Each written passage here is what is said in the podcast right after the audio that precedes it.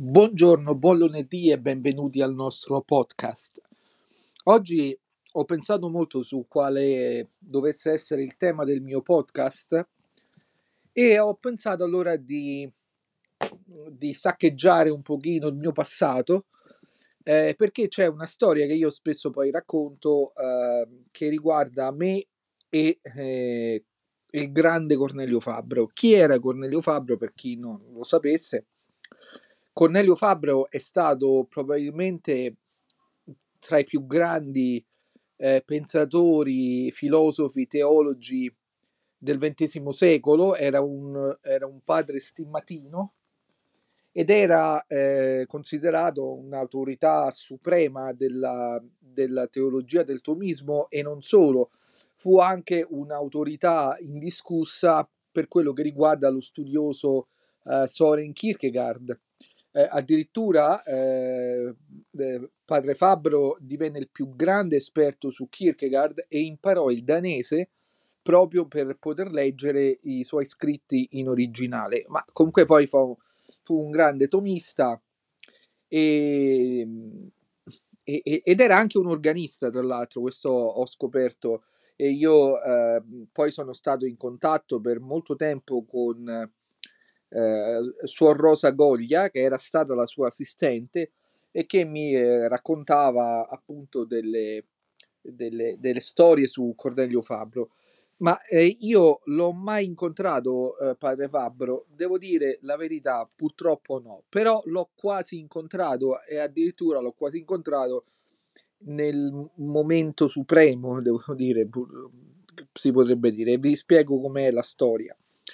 Io quando mhmm, era insomma parecchi anni fa e ricordo che un giorno mi telefonò un cantore, eh, mi telefonò un cantore e mi disse senti eh, vuoi venire a suonare? C'è un funerale eh, alla chiesa di Santa Croce al Flaminio.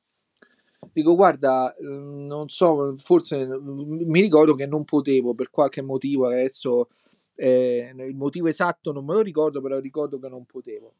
E gli chiesi, ma chi è che, che è morto? Per, chi è? E dice, non lo so, un filosofo, mi disse così, molto vagamente. E, e poi eh, venni a sapere, e io purtroppo non potetti andare, che era appunto Cornelio Fabbro. E, ehm, e insomma, diciamo un po' mi è dispiaciuto di non poter eh, suonare per, eh, per, il suo funerale. Ho, ho, suonato per altri eh, funerali, eh, diciamo, di persone abbastanza conosciute. penso per esempio vabbè, insomma, forse la più conosciuta, non ho proprio suonato al funerale, ma ho suonato per le cerimonie eh, precedenti che si chiamano i novendiali per Giovanni Paolo II, quando io ero ancora organista nella Basilica di San Pietro, uno degli organisti della Basilica di San Pietro, eh, ci davamo il turno per suonare durante eh, le, le, le, le, preghiere che accompagnavano eh, le persone che venivano a visitare la salma del Papa esposta in Basilica. No? Quindi io ricordo che per forse due o tre giorni ho suonato per queste cerimonie, c'era un coretto che cantava e davanti a noi c'era esposto il corpo del Papa, quindi insomma quella è stata l'esperienza forse di, di persona più conosciuta perché come sapete lì hanno visitato milioni di persone, quindi veramente c'era tanta gente.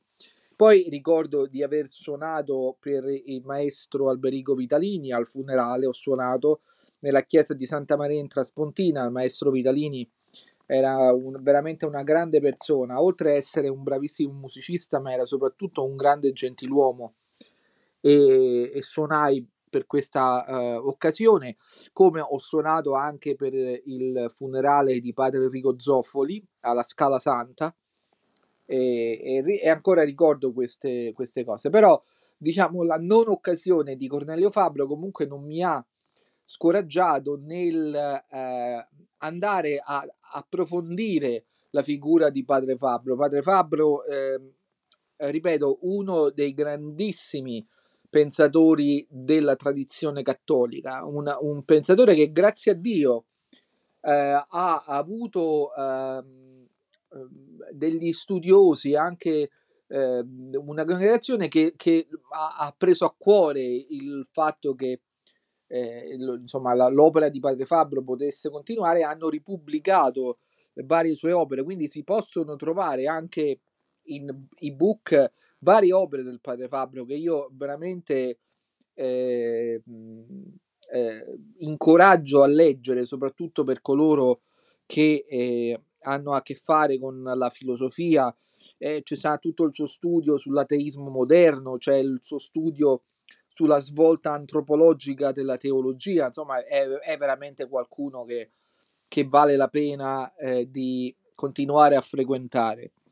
Quindi eh, questa un po' è la mia storia su uh, Padre Fabio, tra l'altro poi io ovviamente ho conosciuto e frequentato tanti eh, discepoli poi divenuti insigni studiosi eh, del, eh, eh, discepoli del padre Fabio divenuti insigni studiosi come ehm, per esempio Monsignor Livi di cui ovviamente eh, credo di aver parlato molto con cui ho scritto un libricino che insomma sembra avere ancora un buon successo.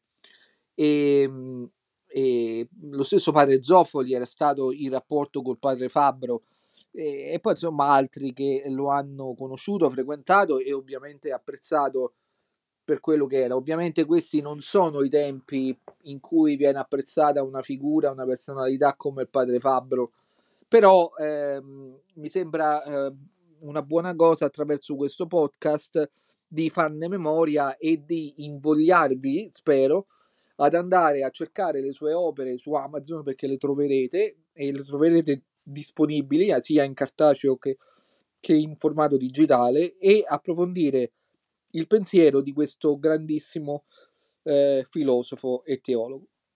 Bene, io vi ringrazio come sempre, vi dico che se volete dire qualcosa commentate sotto a questo podcast e mi farà molto piacere eh, se volete anche voi dare un ricordo del padre Cornelio Fabbro. Intanto vi ringrazio e vi auguro una buona settimana.